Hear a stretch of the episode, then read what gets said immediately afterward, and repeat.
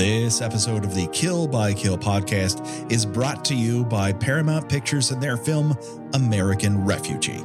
The bunker thriller American Refugee is now available on digital and on demand. In the midst of a societal collapse, the Taylor family's last chance at survival is a neighbor's bunker, where their fate lies in the hands of a family patriarch. When tensions rise, who can really be trusted? Buy or rent American Refugee and watch it today. American Refugee is unrated and brought to you by Paramount Pictures.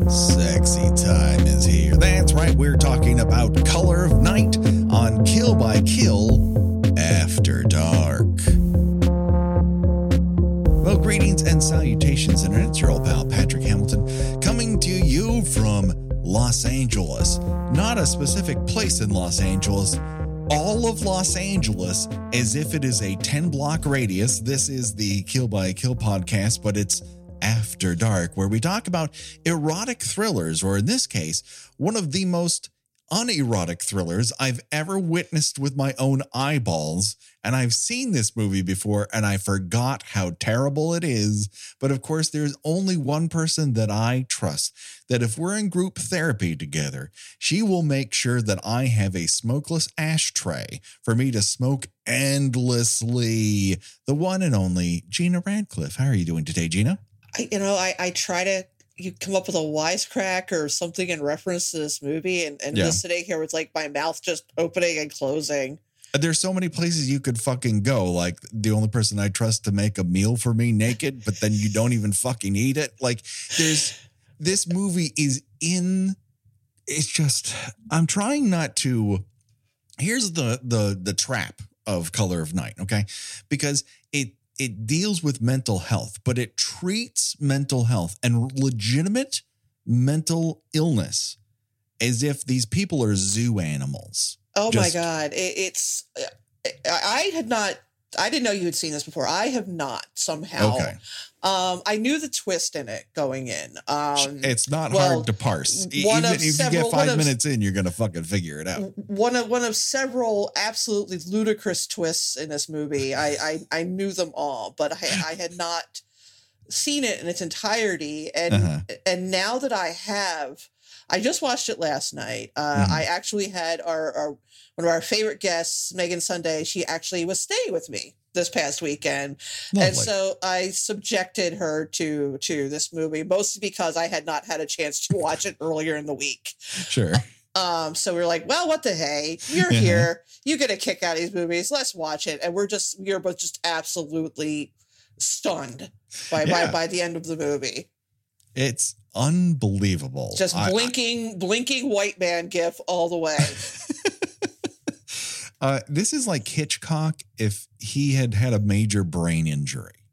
It thinks it's so fucking smart. It thinks this is so sexy. Oh and it God. is and I, I will give it to every performer in this motion picture they are legitimately trying even No, Bruce no, no, Willis. no, no, no, no, no. I have to stop you there. No. I- I- Yes. he's fucking terrible in this. I agree he's terrible but he is legitimately trying to not be terrible he he cry, like, listen I can tell you the difference between Bruce Willis trying and Bruce Willis not trying and it's illustrated by Die Hard in both Die Hard and its sequel there are scenes in which Bruce Willis cries over the emotion of how much death and destruction is happening around him and the possibility of losing his wife and his family.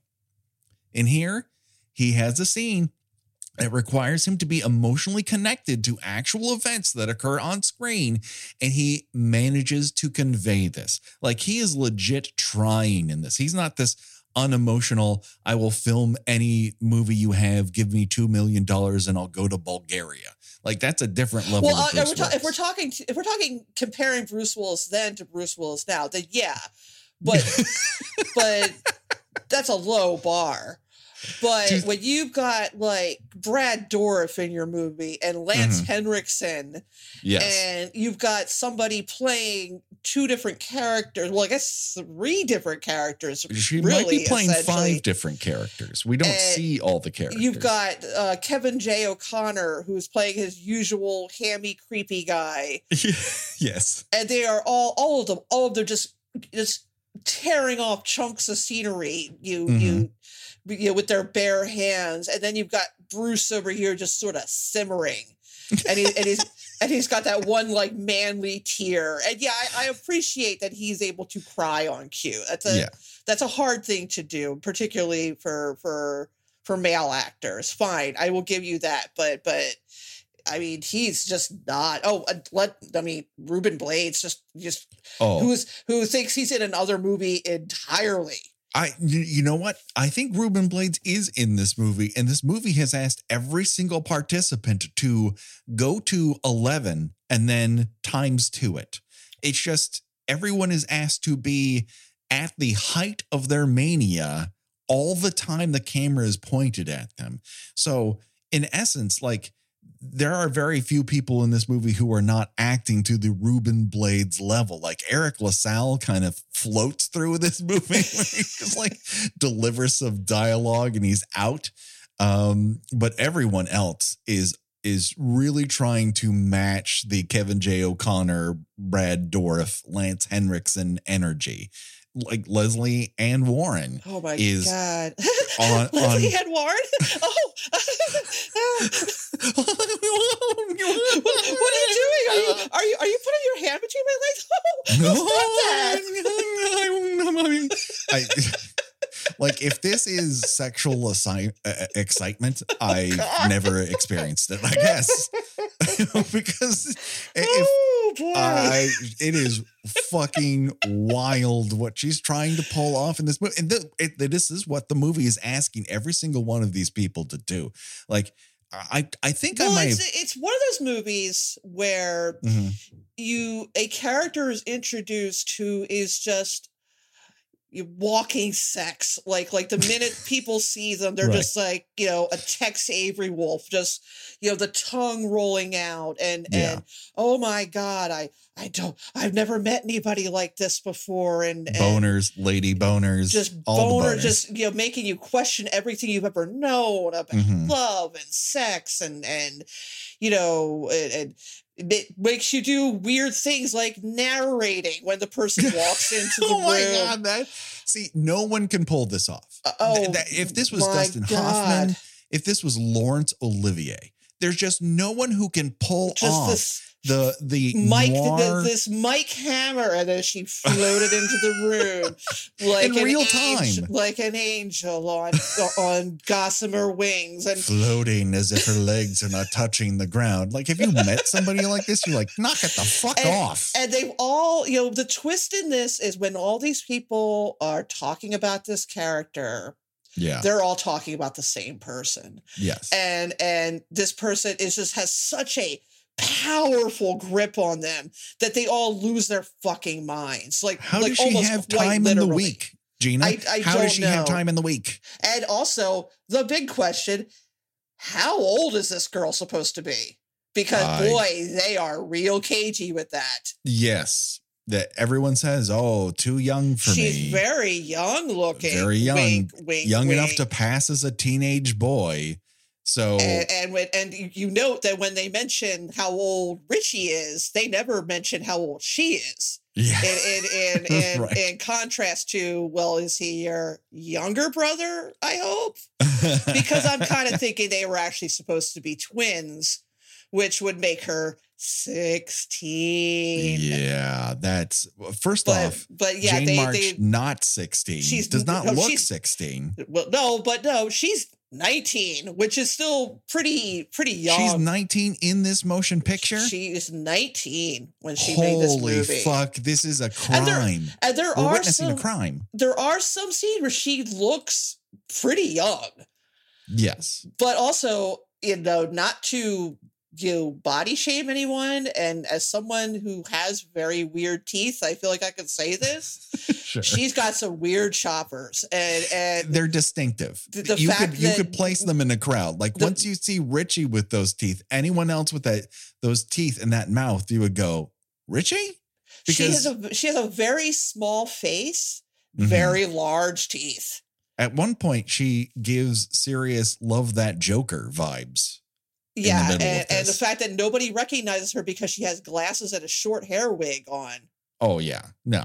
You, like it doesn't matter if she's a fucking redhead. You would you would figure her out in a goddamn crowd. Like there's just no way you would look at that and go, "That's a totally different person." Yeah, she she runs out of Lesley Ann Warren's house at one point with this long red wig on. Bruce Willis looks right at her, does Yeah. not recognize her. Straight up the pipe and goes, "No, someone just left your house." you mean the 19 year old you're currently having sex with and giving therapy to in a short wig? Come the fuck on. So many, so many rules, so many laws being broken, so many uh, you, you know, ethical rules being broken here. The, I, this is the thing. You're killing me here, Patrick, by making by by, by by making us limit this to under an hour because you can't. There's so much going on. You like you could do a minute by minute breakdown of this movie. You, could do You you could. could. do an episode just on how many times the fil- the director uses a split diopter yeah. but also uses it wrong. you could- you- right. There's this scene, they have this scene, Bruce Willis and Jane March, where they have dinner together.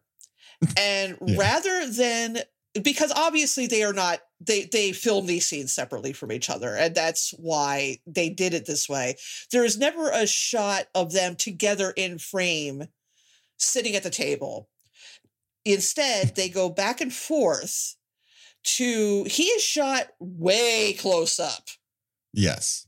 Yeah. and she is shot Yes. kind of at an angle and soft lit even though she's 19 she Right. she she it looks like they they they're trying to make sure she doesn't have any wrinkles like she does not Yeah. have any wrinkles stop it Yeah, right, right, right. when you see him looking at her, she is also shot in a split diopter that makes it look like she's actually sitting behind him. Right. Well, yeah, because she's in a mirror because everything is a reflection. because they are actually sitting at a table across from each other. yeah. And and this is there's there's a split diopter shot in which four people are in the shot. That's not how you do that. That is a shot made famous predominantly in Alfred Hitchcock movies and Brian De Palma movies, which Mhm. this movie is desperately trying to be. oh, desperately. Um, just with every just clawing onto it with every single fingernail it has at its disposal in order to be even remotely considered a thriller on that level. And it, it simply is it, it is uh fantasy. Th- This movie is a crazy fantasy of It, it is it is it is a fantasy written by someone who has a lot of beef against the psychiatric industry. oh my god, yes. Hell, and, but, yes. and yet also at the same time meant the mentally ill as well. Yes. Well, they they're jerks, and so are the people they're, trying to they're treat abs- them. no, no, they're not jerks. They're daffodils, which is which is Yeah. definitely an expression I have never heard. Yeah, you know, but it- this it- movie tries to make like they're literally making fetch happen. Yeah, they're they're trying to make daffodil happen as a as a, as a disparaging term for the mentally ill. So I'm going to propose something in terms of this movie, and I I want to see if you um are okay with it. I believe that this is the erotic thriller version of Predator. Okay, how this movie is Predator. It is it contains a, a creature that cannot be real, um, who's able to mimic other human-like people and fool them and murder them one by one. I, and oh, I, I, I everyone is that. acting at eleven. if anybody, you know, if, if there was suddenly a scene where where Arnold Schwarzenegger has sex in a pool with the Predator, uh, sure, why not? Well, see, actually, this is we should have actually ended this this uh this season on this because to me this is the your erotic thriller. This is Yeah. the, the because it's got a therapist, which we we've not covered a movie that involves a a a psychiatrist or a therapist, you know, getting involved with a patient. Uh, not it's got not getting involved with a patient. Although Dream Warriors it does have some of not those ro- not romantically. No, no, no, uh, not more little probably probably a little more personally than they should have, but not romantically. Sure, yes. You've got um, a a glaring age difference in the in the male and female leads. Yeah. Uh, you've got impossibly athletic sex. Uh, you've and got so much of it. Like you've got- oh, yeah, 10 this- minutes of this shit is a lot to take. yeah. So far, this might be the longest and least sexy sex scene we've we've covered. And you know, surprising no one, perhaps Maxim chose us the sexiest movie, sexiest scene in film history. Oh. not not that year, not that month, not the nineties.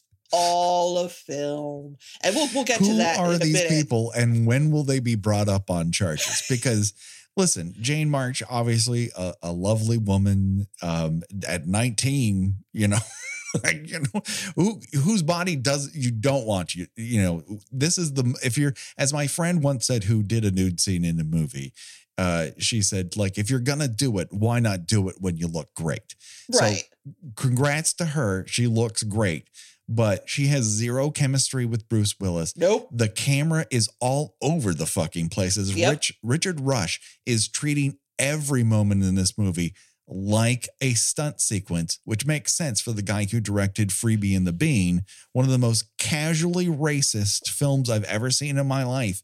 And the stuntman, in which he was, I believe, nominated for a motherfucking Oscar for, and then didn't work for 14 years until this movie. You've got a you've got uh split personalities, which is Yes. you, people which you know that's the, the erotic thrillers love that. Love Oh it. yes, yeah. You, you- you've you've got uh you've got teasing a lesbian love scene, but not actually having the the guts to go through with it.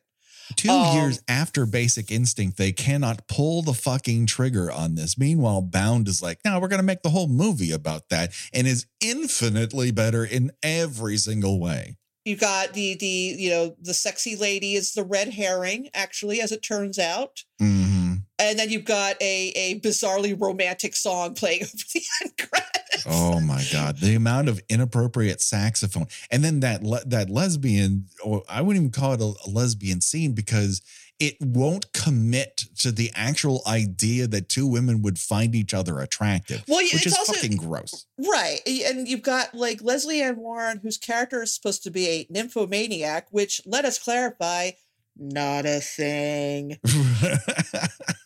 Um, who is absolutely she's not like you know repulsed by it, but she's all a Twitter that she's got this this you know very young, very attractive woman, you know, you upper ass almost literally. Uh, you Not know, nearly enough for my taste. and Um, then she- waka waka.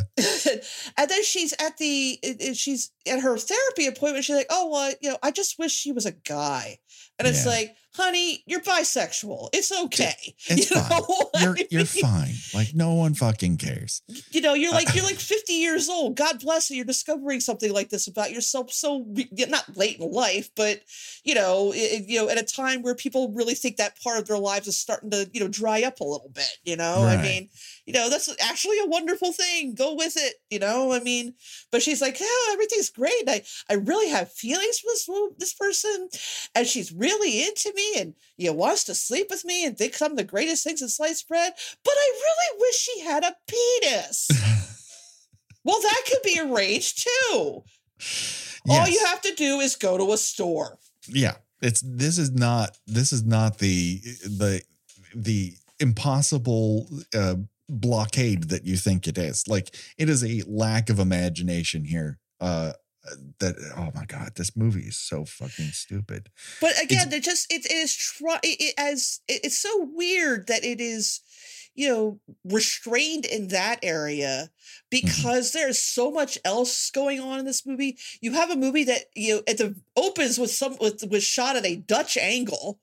Which which is never used again in the in the rest of the movie. But I guess you really need to telegraph that the the the, the character the movie opens on is deeply disturbed. You know, which anybody I, it, can guess because this actress always plays a deeply disturbed person. Except in Roadhouse. In Roadhouse, she's fucking delightful and she That's has true. zero problems. That's true. The problem is she desperately wants to sleep with the lead actor. And you can tell, and you're kind of like, yeah, I think everyone in that movie wants to sleep with him. Yeah, the He's lead actor who's hot. a therapist who laughs at her. Yes. When she is, you know, obviously in deep distress. It, they sound like an old married couple, not a professional relationship. This is very fucking odd. Well, there's well, there's the, nobody knows how therapy works. See, here's my, my I think my biggest problem with mm. you know one of the things you just kind of have to accept about this movie, and, and I have some questions about Los Angeles for you. Uh, oh, course, so I'll yes. get to that in a moment. Number mm-hmm. one. Uh, I, I'm not going to dig deep into you know whatever you need to do to you know deal with personal issues, but if one were to say need group therapy, Mm-hmm. Is there only one in the entire one group therapy session in the entire city of Los Angeles available on a Monday? Yes, and it's very hard to get into because I, I again, I'm not uh, indulged in group therapy. I am pretty sure, however, that you are not going to throw in a person with uh, obsessive compulsive disorder, uh, a person with anger management issues, yeah, uh, a person uh, with nymphomania not mm. a thing. With the um, side of kleptomania. And with kleptomania, uh, whatever the hell is supposed to be wrong with Casey, the artist, and a he's played by Kevin J. O'Connor. That's that's enough. Yeah, that's, that's his problem right know. there. And a teenager with gender identity issues. Yeah. You're not going to put dysmorphia. them all, and the rest of these people are all in their late 30s, 40s, 50s. You're not going to put them all in the same group therapy together. Those are all individual problems who yeah. require therapists that specialize in those problems to be in group therapy sessions with people who have those same problems. Yeah. And the best I can tell is that Scott Bakula, who is a you know, who who is a walking smirk in a suit, um, the boxiest suit I've ever seen in my life. It's it, it almost uh, uh, uh, gets to the point where it's like a walking rectangle he he is you know monitoring this group therapy session which seems to consist of everybody constantly insulting and screaming at each other which yes. I, I, I don't know how that helps and yeah, apparently this has been going on for about four years. And at one point the, any of them do anything. the the the, the reasoning for why this, a, a character ultimately decides to disguise themselves and start separate relationships with all of these other people is because I love them. They were like a family. And I'm like, mm. the one that, you know, constantly makes fun of you for, for, you know, you know, because they think you're gay when they're, you're not because they don't understand what being transgender what yeah. means. That's your, your family that you would go to these absolutely ludicrous means to keep them together. Your yeah. your best your best plan to keep them together is to all sleep with them. Each of them individually. I mean, I, I, eh, I where do you I, have time in the fucking week, Gena? I, I don't get that. And this person that these people are all seeing maybe once a week at best are like, my God, this is the most amazing person I've ever met in my entire life. Okay, my next question about the city of Los Angeles. Sure. Please explain Scott Bakula's house. Um, I that is the ugliest thing I've uh, ever seen with mine own eyes. Ugly in, outside and even uglier inside. Oh yeah, yeah, yeah. Please, please um, explain the baby footprints on the wall. like remember, remember when, when Ollie was born, and they put the little they put the little feety prints in his book, and it's so so cute. And yeah. have you ever heard of anybody getting those blown up and mounting them on a wall? No, I can't. And eh, the the art in this movie is constantly discussed as if this is great. Like oh people are picking up statues, they're admiring it on the wall. At, at, oh my point, god, Bruce, look at your house. At one point, Bruce Willis is there. It's like I don't see much of a woman's touch here, and yeah. it's like I don't see much of anybody's touch here. This is terrible. it's very antiseptic. Uh, there is this, there was this sh- very short and intense period of time where the idea of living in a white box, Oh my uh, god! quite literally a box, He's he's got was a it's, sur- thing. it's surrounded by this gate that looks like he's going to a he's going to fucking penitentiary. right? Do you have a security gate around your house? I mean, I do have a wall around my house. The the the thing about these houses that I I happen to live in is the architect uh, made it uh, a deal with the city that you could enclose it entirely because the idea is you could live outside as much as you lived inside because of the weather here. But that being said, I do not have an enclosing a, an automatic gate as my front like- fucking door. With like spikes on top of it. I know. Like, Jesus Christ. Like he lives in a gulag or something. not since Death Spa have I seen a dwelling as dangerous and formidable as the place that Scott Bakula is living in until his untimely end. Yeah, the house that he's he, well, he's not murdered in the house; he's murdered in his office. But but right. the house he's living in, that after he's murdered, Bruce Willis just moves right on in. How does this fucking work? Well, no, also, like also the nobody. estate is like, we got to sell this fucking house. Also, like, no- well, I kind seems- of moved in. I, we were best friends in college. Nobody seems to, yeah, best friends in college that he didn't know he had a book published. And apparently this this book was such a massive a massive bestseller that he was able to buy this hideous fucking house. But like also like nobody has any family. Like like Yeah. uh, uh, uh Rose slash Richie slash Bonnie slash whoever. They, they don't all they have is this crazy brother who's taking care of them Right. uh, uh, Dr. Bob, who is Scott Bakula's character, he doesn't have any family, so it's all left to his good pal Bill, who sees with hatred in his presence. but his ex-wife is still fucking alive. Like, wouldn't she have some claim over this? Yeah, it's the- just Nobody, you know, yeah, the house is just his now. I guess it's his. He just moved yeah, right he's in. got squatters' rights to both his house and his fucking car, which he manages over the course of the movie to destroy. oh my god! Uh, my my my uh, my third question uh, about Yes. the city of Los Angeles right. is: uh, Have you ever had any just casual meetings at uh, famed heavy metal nightclub, The Whiskey? Um, I have I have had various meetings at the whiskey. you have? I have. I I genuinely have. Um, I, I will say my my biggest connection to the whiskey is that uh, when they launched the television show Arrow, um, they had a giant billboard with physical arrows sticking out of it that had our tagline on it. So we went across the street and uh, it wasn't the W Hotel, but it, it's a different like hoity-toity hotel with a rooftop pool, and we took pictures of the whiskey with the arrow billboard with our tagline on it. From there, I have gone to the whiskey several times.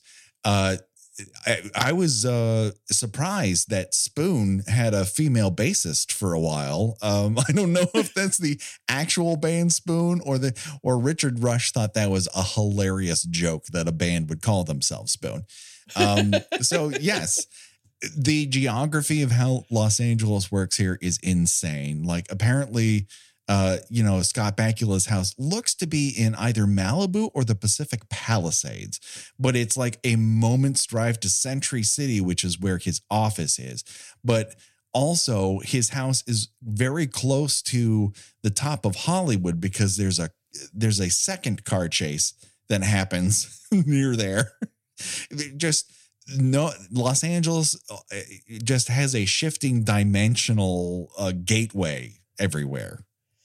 Oh my god! And of course, like the, the the house is filled with with glass br- uh, glass bricks, but they also Oh, yeah. have this like kind of just random thing of glass bricks as a sculpture, Yes. which It's- is used many times to to, to, to artsy effect. Because at one point, like you know, there's like multiple Bruce willis is looking through it. But there aren't multiple Bruce Bruce Willises in it. And if at one point they at least had put Rose in there, it would make fucking Right, I mean- but I mean, of course they obviously don't do that. obviously, yeah, that's supposed to be a, a, a you know telegraphing. You know, you've got you know multiple images here. Yes. But oh my god, I, I can't even begin to describe this plot because again, we we would be here and, until you know St. Swithin's Day. It's just Yeah, you know, no, we the and the 2022 would occur by the time we were done You know, parsing it out. you But would I have like a quick you would have to lift your beard off of your off of your keyboard to to turn it off. um I have a New York question for you. Yes. Well, we're talking uh, cities. So, um, the beginning of the movie, uh, Kathleen Wilhoite um, decides to yeet herself out of Bruce Willis's psychiatry office. Um, but I guess his office is on the International Space Station, considering how long it takes her to hit I the he's on ground. the top of the World Trade Center. oh my god, she is like a flying fucking squirrel. I mean, she, she looks like she got, she's about to sprout wings at one point. You just, you just expect that. Oh, speaking All of this sprout, needs sprouting wingsuit. wings, what did you think of the weird cutaway to hang gliders? oh my god. have a, has, has a really good orgasm. Everybody just think of hang gliding because I can't say I've ever ever had that experience myself. Oh, I know. If if if someone didn't know what sex was and they're like, "I'm going to show you," like if someone had read a ma- that Maxim magazine and like, well, there's no better way to learn what sex is than watching Color of Night, and then you're like, wait a second, sex involves remote control tanks in the bathtub, Oh my god! and the improv from Bruce Willis is mm, choice. I feel like the only reason that scene exists is because they looked at the dailies from the pool sex scene and thought, mm, not a full frontal on Jane. Let's do another one. No, I mean, listen, we also have the shower sex scene, which goes on far too long, but Yeah, lots I- of lots of sex and water, which again, Kill by Yeah. Kill does not endorse that. You should No. not try that. do n- no. You it should is- also try. You should also not try making out underwater because that's going to. I know this movie seems to imply that she, uh, at one point, gives him a blowjob underwater, does she have- which Does she have gills? it's the only thing she doesn't have. Gena, she has everything else. because you like a, if you were to attempt to kiss someone underwater with an open mouth you, you know one or both of you is going to come out of that water choking and gasping Yes. It's not sexy. No, No. nothing about this movie is no fucking sexy. no and also you know it's not sexy is bruce What? willis's sex yell is sex groan at the end. Uh, on top of it, I mean the the thing that I, I only caught this time because it was my second time watching the movie is that Jane March is forced to have an or, or an orgasm. I guess is that that's her version of it.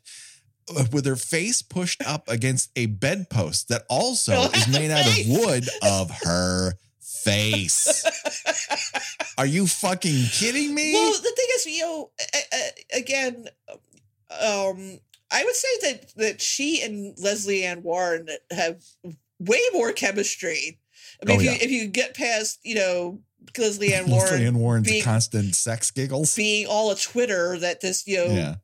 you know this person this this female will be attracted to her is you know th- they have zero chemistry and and that's yeah that's going to be a, a a bell we're going to continue ringing through this endeavor because you you know again people are having chemistry with the wrong people in these movies Yeah. like okay nobody had chemistry with each other in Stripped to Kill fine but but like single white I think Norman Fell and, and counting money at the table. He seemed to have a very intimate relationship. That's true. that. And Norman, you know, Norman felt his cigars. There was a lot of Yeah. you know, genuine love and affection for that. But like single white female, all of the truly interesting tension was between Bridget Fonda and Jennifer Jason Lee. yeah. Uh, what was the one we did before that? Oh my God. I, I was unaware that there would be a quiz um, happening. we'll see. Well, Um, well, I'll just leave it at that example. But but generally speaking, um, when you have you know an erotic thriller, you just sort of have these characters sort of you know like a small child pushing two dolls together and be like, now kiss. Right. where where you know you are told that these people are really into each other rather than shown and and here that is particularly egregious well, they're attractive. Like Bruce Willis is, you know, at sort of a prime 90s attractiveness level. I, like, I could do without, you know, I could do without the tan lines. He's he's he, he's got a very it's like you know you got tan tan tan glowing white ass Yeah. and, it's like, and it's like bruce bruce baby come on You knew you were going to you be could nude in do this. you could do a a a, a full tanning you Yeah. know i mean just just get in there bare butt nothing's gonna happen it just you know or just have someone spray you down with something just just sure, the, yes. the Yeah. glowing white butt's a little too copper tone ad for me i could i could i could I could do without it. But yeah, yeah, he looked good. She looked good. You know, i- i- the saxophone music tells us there's an immediate attraction when she shows up. Yes. Thank, thank you very much, saxophone. You can tell saxophone is happening, the sexiest of instruments. But, but they have this very awkward dinner together in, in a hotel restaurant, like they're 75 years old and going for the early bird special. And again, I'm sorry, I, I lied. I have another question about Los Angeles. sure. You do have restaurants there, don't you? Oh, yes. Lots of restaurants. Legitimately a very good food I mean, there, there, there and I are would presumably never in, in the, my wildest dreams go, you know what we need to do is have, have a meal in a rest in, in a hotel that is legitimately a no-go for me. Yeah, I mean, I mean, presumably there are restaurants you could take someone specifically if you're looking to fuck them afterward. right. I mean, you know, come on, you don't take them to to to the Hyatt for for dinner. you know, maybe, maybe take you to that you know that that brec- that omelet buffet or something. But anyway, Right. so so he inexplicably takes her to a restaurant at a hotel. They have this very awkward dinner where he's trying to talk about his hysterical blindness or whatever the fuck he's supposed to have. And Yeah. she's like, she's, "Eh, so what color's my lipstick? And then she drops the lipstick in a glass. Yeah. it's like, I'm like, Like- is this flirting? I don't know. This then- movie's then the- relationship to lipstick is very crazy. And then the next, and then the next time, and then they leave the, they walk out of the lobby, and he just yanks her behind a pillar and starts taking her clothes off. oh my god. And and you know, it's like because it's sizzling, you know, the the heat. he can't help himself. so much heat between the two of them. and then she's like, "No, I don't think we're gonna do that." I will say the one the the thing that te- that that is a big tease in this movie that you think, "Oh my god, if this if this happens, like this is going to be so cool." And that is knife glove, metallic knife glove where it's like almost a Wolverine. Right, right, right, right, right, right. Um, And- yeah, the, the the the let me let me just go back backtrack a little bit. The hysterical Sure. blind. There was a term for. It's probably made up, but but so after Bruce Willis sees this this patient kill herself, he is so traumatized by it that that he no longer can see the color red. Yeah. Not any other color, just the color red. Just the color red. So you know, what does that mean? He can't recognize danger. Yeah. This, I, you know what? I, I, I, Ron, this movie's great. Yeah, it's perfect. On on the page, like I'm sure they pushed away from the desk. They're like, threw the page in the air like. Stephen J. Cannell, and they're like, "We done did it, everybody." Her name is Rose, and he can't see red, so he can't see what's wrong. He can't see the real her. Oh fuck! Give me a goddamn break. She has a fucking tattoo with the name Rose on it, and no one fucking knows notices this. Jesus Christ! I love that Scott Bakula has his secret photo album Secret photo album. where he just That's- has like nudes of his Yeah, ladies. nudes of his ex-wife and nudes. Of, Also, but a why, is he, why is he hiding them in his own house? I don't know who's he hiding them from. Nobody lives there. Just have that I shit laid out, man. He's hiding a completely separate photo at work. Um, the oh my god! Not only does this movie have egregious saxophone, but a, a metric ton of Casio farts, and then the audacity in the quote unquote lesbian sex scene to have harmonica, electric harmonica. Like, what does that mean? Is that is that uh, please uh, our our LGBTQ uh, plus audience reach out to us. Let us know is sax to heterosexuals as harmonica via Casio is to lesbians. I I wouldn't know, and usually I would do my own research and I wouldn't reach out to to you otherwise. But I am baffled, and I, I desperately need your help.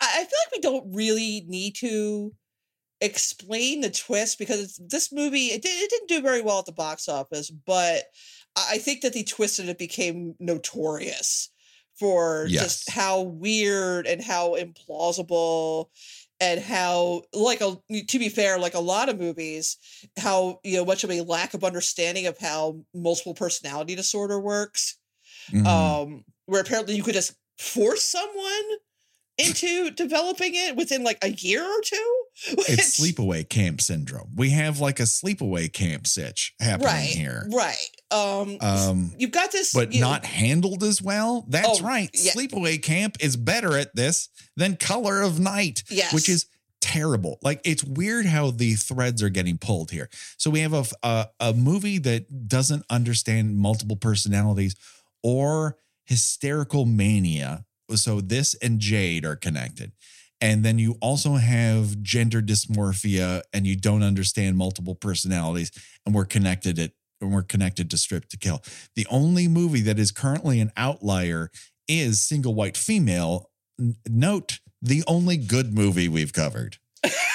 well we, kn- we knew this was going to be rough sailing that's, that's why we're gonna that's why we're gonna finish up with with fatal attraction because that that might be the best of the bunch in this in this- right. Yes. And you know why Fatal Attraction works? Because you actually believe that Michael Douglas and Glenn Close want to fuck each other. Yes. Yes. You can believe that he looks at her. I mean, I think I Oh, Michael Douglas could look at a lamppost and go, oh, I'm gonna fuck that. That I believe. but also Glenn Close is hot as hell in that movie. And right. And it was a real, like, different kind of role for her because she always Yes. had these kind of very prim. I mean, she still does mostly play a lot of prim and proper type of characters. And this was considered a real stretch that a lot of people didn't think she could pull off. And she did it really well. very well, yes. Um, so yeah. Uh I, mean, I, to, to try to, I, I, you can't really sum it up in a sentence, but I will, I will do my best. So, all credit to to Jane March. I don't really, she, her, she married the the producer of this movie. I think. Are you serious? Well, uh, he was involved in it in some way, and he kind of killed her career because I can believe that. she was offered a lot of work after this, but he Mm-hmm. insisted that she couldn't take the part unless he was given an executive producer part in it. Oh my. Uh, so she's not done much of note since this. Okay. Uh, she's when she plays Richie, she's not bad. She's she's yeah, I mean you could tell it's her. But yeah. she does this whole sort of stuttering teen act pretty good. It, it's not terrible. She's actually less believable as a sort of like fragile, you know, oh, I, I'm this, this you know, delicate little girl. I need this big man to protect me with his penis thing. And, and, you know, and, and she's not very good in the scenes with Lesley Ann Warren. Although, like, again, they do actually seem to have genuine chemistry. Mhm. But okay, so Richie is this teenage quote unquote boy. Mhm. Um, um, I really like it when you say boy that way. that's that's uh that's that's that's actually Rose, and Yeah. this is all some sort of thing. I I don't know if it's a revenge plot or they they have this other Rose and this other character. The hell's his name? Dale. Dale, yeah. Dale is her brother. They had another brother who was the real Richie, uh, who committed suicide at a very young age after being sexually abused by his therapist, a character who has nothing to do with the rest of the movie. We don't even meet him. He's already dead at this point. Um, and this melts Dale's brain so much that he forces Rose to essentially become Richie. Yeah. Uh, again, I don't know what the the if there's a long game involved in this or this is just some sort of weird way Dale deals with his grief over over Richie's death. Again, nobody has any parents, nobody has any family. You know, Yeah. you know, R- Rose and Dale don't seem to have any parents. Dr. Bob has no family. Nobody has any family. The only time The- anybody the, the mentions entire cast is full of characters who have who previously exited a Disney film. Parents are dead. Right. The only the only time anybody mentions a family is Lance Henriksen, and they've been murdered.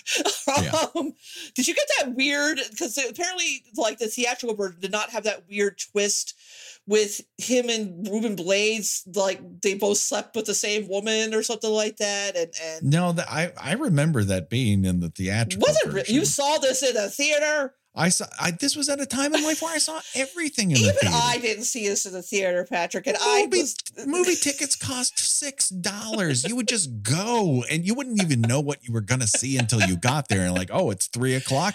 Time to see Waterworld. Hadn't planned to do it, but you know what? Time to see it. well. I hope yeah. you got, I hope you got those six dollars back. This is the same fucking fall that that Pulp Fiction comes. That, that's see, that's probably what I saw instead of this because I saw Pulp Fiction like five times. Yes, but- this and the Specialist. Uh, I, they all kind of came out. I don't know why the Specialist in particular. I, I'm not think- I'm, I'm not done explaining this twist. Oh no, no, uh, but far from me. Um, Please continue. So Richie Rose as Richie, I guess, gets into some sort of unspecified trouble with drugs. Now, again, the movie plays a little bit fast and loose. Not surprisingly, it plays everything fast and loose. Mhm. With either Rose is aware of this other this of this of herself when she's playing Richie, or she's not. It right. kind of At goes. the end of it, it seems to be some sort of she phases into different personalities, whereas the rest of the movie seems to portray this as She's- a she's- coping mechanism. she, she's right. She's conscious of the fact that she is pretending to be someone named Richie.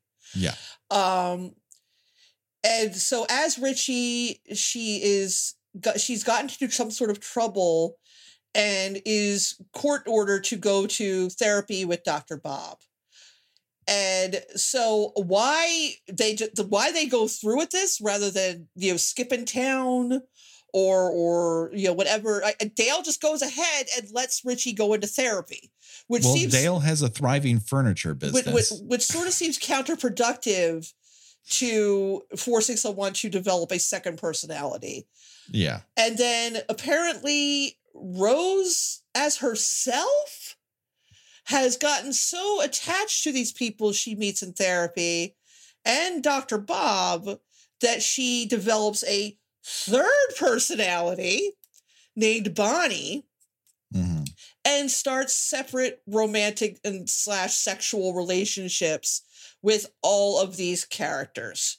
Yes, But in as- very specific ways to their, uh, you know, mental health. Issues. But as as to Bruce Willis's character, Dr. Bill, Dr. Bill, Dr. Bob, Dr. Bob, Dr. Bill, she is presenting herself as herself.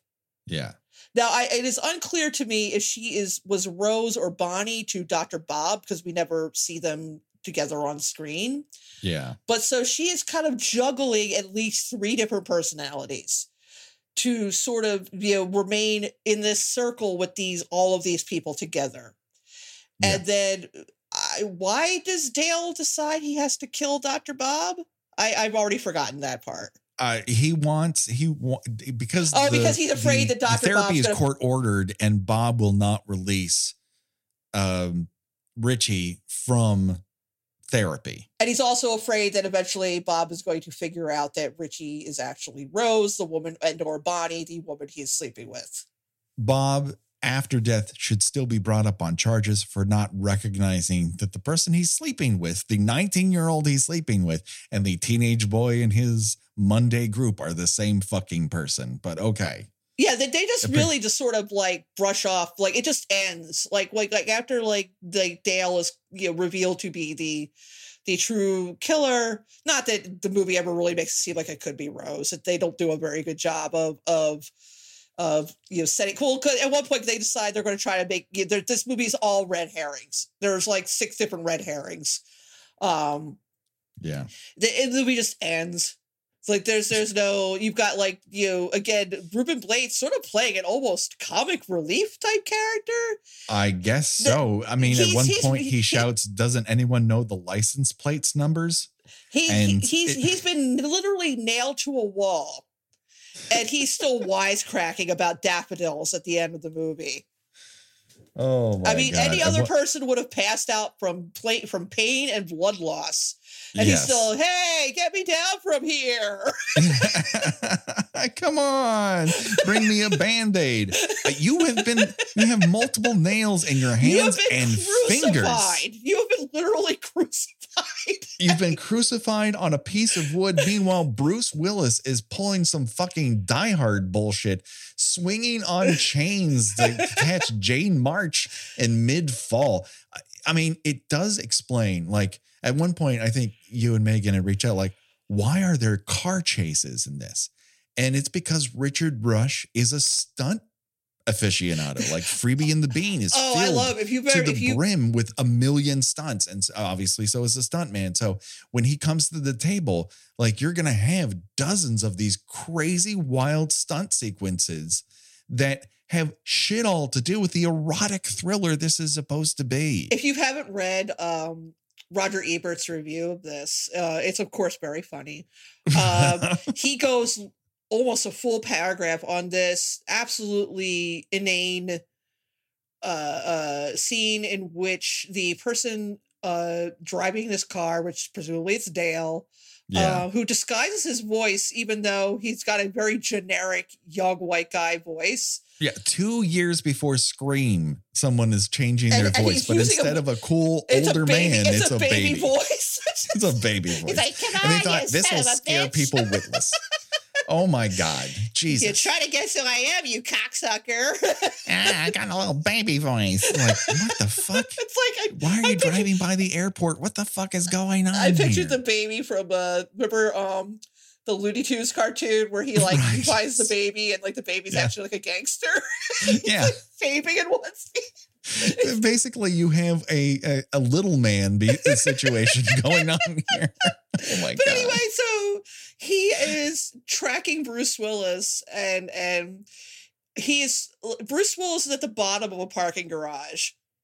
And this uh, this car has gone to the top of the parking garage and is sort of kind of tracking him while he walks, which Yeah. is filmed in a way there's no possible way he could see he could see him no, on no. the ground and then somehow manages to perfectly time pushing a car off the edge of the of the park also in los angeles do parking garages not have barriers he pushes the car through a barrier. oh does Um, he it looks, like, it looks like it just goes right be- over the edge They they would be built in such a way you couldn't just drive through it. Uh, most of them are concrete. I don't know how this occurs. Uh, this is the same guy who manages to stuff a rattlesnake in a mailbox. yeah nothing comes So- of that Nothing comes of that, and it. I, oh my god! It fucking takes forever for that to where he's like looking over at a gardener, and and, and then a a car goes around the gardener's truck and almost runs him over. You're like, what the fuck? well i love i love that like ruben blades is going oh don't you know don't take over that therapy group they're all crazy people they're going to kill you and uh and and and then bruce will's like hey somebody put a rattlesnake in my mailbox and ruben blades is like nah that's stupid Yeah, what are you gonna do? I almost killed somebody on the train tracks, and Ruben Blades like, "Well, I told you not to take that Monday group. I mean, these, well, we all have to deal with our, you know, job issues, and this is yours." Yeah, another another another great example of the erotic thriller cop who could not be less interested in doing his job. Yes, uh, which is why it's so fun when he gets nailed to a piece of wood. Um, Oh I! I also love in that scene in which Ruben Blades shows up to the Monday group, and it's kind of like you're telling me you were all sleeping with the same person, you didn't know it. This is highlighted again by a circus calliope. Like, what the fuck? I, I do I do covet um Kathleen Wilhoite's uh uh lipstick carousel. Oh, that is very fancy. I, I don't usually wear I don't wear a lot of makeup, but I might start if I could get something like that. With that kind of apparatus, I mean, it- you would make time, is what it comes down to. I will say, m- perhaps my favorite line reading in this whole thing is by Jeff Corey, who is a fantastic character actor. He was like a, a real great that guy from the, the 50s to the 90s. And he somehow plays Bruce Willis's traveling physician who just happens to stop by in Los Angeles. No, I think Bruce no, I no, I feel like he goes to New York and and he, then he goes to New York for just that and comes back. Are you I- fucking I kidding think me? He does. I think he Oh, he oh. goes to, and, and and then goes back for some reason, which I don't. Oh, there, but you escaped town. Why are you coming th- there are back? so many opportunities for him to simply just leave, Yeah. and he does not. And and, and I mean, I get the idea is he just you know. Oh, another another thing I love when after this like this you weird awkward first date they have. She shows up again later. He's like, God, I missed you. Why? It's like you had you like even a undress her in public or like have an awkward mirror conversation? You had like a 45 minute dinner with them. Come on. Oh yeah. Jesus Christ. oh my god. I you know I I I. I don't I can't say I hated this movie. I I am stunned by it. It's just it, it's it's a truly I've never seen I've never seen anything like it. As as, as, yeah. as honestly as many as, as much as it relies on just the dustiest cliches in this genre of movie and and and you know how much it just lifts you you uh, with abandon uh, you, you alfred hitchcock and and brian de palma I, can't say I want to tell people they should watch it, but if you are curious, go ahead and watch it because it, it's so weird. It's Yeah. so Buckle weird. up. It's two hours and 19 It- goddamn yeah, minutes. it's very long, eh, but it just just the the sheer number of quote unquote artsy shots that that Rush tries to to insert, no pun intended, in this movie. Yeah. There is a, a moment where they they before right before the sex scene starts, and again it starts with the way the best sex starts by them tumbling into the pool. um, because yeah, oh baby. Um, Uh-huh. where it they're kissing and then the camera just abruptly pulls out really quickly to have them shot in a porthole. Yeah. Like like because because of the keyhole line did you every every person sees their life through a keyhole and then there's a magical keyhole there it's and like then like they- Me- Megan described it as a Star Wars wipe, and it, and it, and, and, and it totally is. Like, but but these are like none of these things are used right. Like like I told you, like the split diopter thing is used. You if you if you took a drink for how many times it's used, Mhm. you would you would you would be on the floor by about by about an hour ten. yeah But it's I never mean, if you- used. it's never used correctly. right this movie sort of typifies that sort of axe cop sort of movie where you can tell like a 10 year old is trying to tell you a story Right. and it there makes no you know i- connection between characters or a plot just things just happen and happen and happen. And like i almost got to before when when his therapist in, in new york that he travels back to says salmon swim upstream to mate and die. And bruce willis goes am i a salmon? And that's that's the scene. It stops after that. Like holy shit this movie is co- it's just bonkers Yeah, and the whole time, th- let, us not forget the whole time Jeff Corey is saying this, having this monologue, he is nude in a hot tub. Nude in the hot tub in a pub in a public gym. Oh, and Bruce Willis just following him around. Just following him around from machine to machine, And then he just you know, you know, strips and gets into a hot tub. as you do. Oh God! The only place they don't have a conversation is in the shower. Um, yeah, I. This movie is wild. Yeah, you. I It- mean, you smoke a joint, try to figure out how this, how Rose, who doesn't seem like the sharpest knife in the shed, um, how she's managed to orchestrate and juggle at least at least six different relationships at the same time. How does she have time in the day? Where is she getting the She also money she to also do mentions this? she also mentions something about that she oh I'm trying to run a business here and and she never mentions what that business is. What, the, a- what business is this? The naked cooking business? at one point she is yeah, well yeah we should mention that this sex scene goes on so long they stop for a meal in They the sit for a fucking meal in which she prepares a very a elaborate meal steak named dinner a steak dinner And then- nude. You don't want to. You don't want to grill a steak nude. And then, Uh, and then at one point, she he comes home, and she is making him dinner. What appears to be six chicken breasts in the background for two people. You're gonna need your protein because we're gonna work you like a horse It's tonight. like, what are you making them leftovers too? Are you making them lunch for a week? What what are what are we doing here? You're gonna put the rest of this in a broccoli cheese casserole for you. But you know, just try to figure out how any of this would would make sense, and and you won't be able to. Even with the So- use of a flow chart, it's just it's just not happening. So we could talk about this for three more hours, but we can't. we, Yeah, no, we just don't have time. It's mind-boggling. Uh, but we we would be remiss if we walked away from an opportunity to choose our own sex venture and death venture here. So, um, very quickly, of all the cast members, if you were to choose who you would have sex with, who would you choose and why? Me, we already go. Are starting with me? Yeah, Well, you know, I've heard things about Scott Bakula. Um, Yeah, okay. I've, I've heard things. I've heard things. Well, Uh, once you get those boxy clothes off, who knows what's happening? but under there. but but he's also really smug. I don't I don't like Mhm. that. And he has a very ugly house. I'm not having sex in that house. at which someone uh, moons him from a police helicopter. I'm not. I'm not. Ha- I'm not. Uh, I'm not having sex in a bed where there are faces carved into the headboard. No, that's that's no, a little no. too the haunting for me. Mhm. Um, you know, I mean, you know, Brad Dourif looks all right, but but but he's he's pretty weird. I mean, he's always weird. Yeah. But but he's a little got a little anger management. But he looks like a snack in this movie. Yeah, Like, yeah, This he- might be the hottest yeah, he ever looked Yeah, Lance camera. Henriksen ain't looking bad either. You know, he's got No, he just he's wearing very voluminous sweaters. He's dressed like he's in Zion in the Matrix.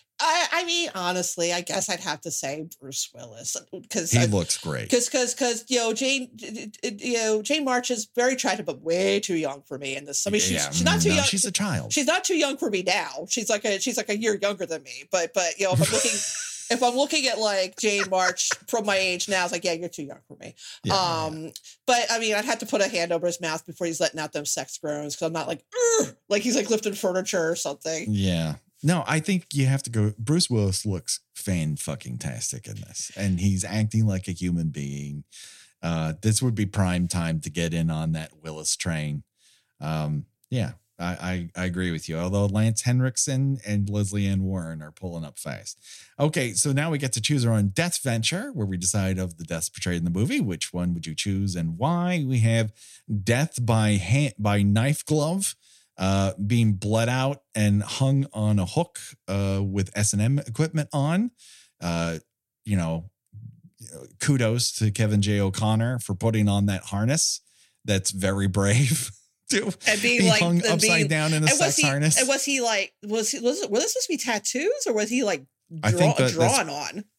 Drawn or painted on. Yes, W- which uh, the talent involved. Yeah, especially is- since the way that especially since the way that it's filmed, it appears that uh whoever did that, presumably Dale, did it in about 35 seconds. yeah, it's yeah, it, that's that's very well done for the amount of time. Or do you want to? How does Dale? He gets a he, get, he gets a, a he gets a, a nail gun to the head. Nail gun to the head. So, uh, Gena, I choose you to go first. I mean, honestly, nail gun because that's the fastest. I mean, uh, you know, Dr. Bob's death is pretty prolonged, and ultimately he gets taken out by uh, getting getting a very large piece of glass through his torso, and I don't want that. Yes. At which point do you think th- in their minds they were thinking, "Oh, we're making an American giallo here"? Because that's a very giallo. totally, totally. And then, and, and Uh. again, the, the black gloved killer, which again, that black glove never shows up again. Never shows up again. Why introduce it if it's so fucking cool? And you're like, I don't have to do this again. Like, ugh, so stupid. Yeah, uh, or or you can get launched off of uh, the International Space Station of New York. oh, I don't want Uh, that. No. no, Although, although she no, I looks don't pretty, want she, un- un- you know, unlike the poor fellow in um in Halloween Kills, I mean, she looks amazingly intact for uh for falling, you know, eight hundred floors. Right. yes. Yeah, she's got a Um, little bit of the, for bl- her. she's got a little bit of blood coming out of the mouth. You know, I mean, yeah that but and then there's a pool so the damage that you can't see is devastating um yeah uh, there's on, nail gun is the only sane choice um so uh that does it for this week um you Gena where can people find you on these here internets I um I write for uh, TVs and movies at uh, did I say TV? I Jesus, take that out. Let me license plates numbers exactly. I'm all on Twitter because this young girl made a pass at me. I don't know what to do about it. If only she had a penis. Um, no, I write about TV singularly and movies at thespool.net. Uh, I am on Twitter under Gena Does Things, G E N A Does Things. And uh, I am in a book. I'm in a book that just came out. It is called uh, Hear Us Scream, The Voices of Horror. Uh, I have a an essay in that, and you can find that on your favorite uh, online book vendor of choice on the Kindles or the paperbacks. Yes So get it for Christmas. Um, Buy two of them. uh, don't forget that this uh, particular episode of Kill by Kill uh, was brought to you by our one of our first movie sponsors. So that was kind of cool. Uh, of course, you know that because you listened to all of the opening of the podcast. So I won't repeat that information. Um, but uh, that's pretty cool. You can find us on the Twits and the Instagrams, the Facebooks, uh, groups.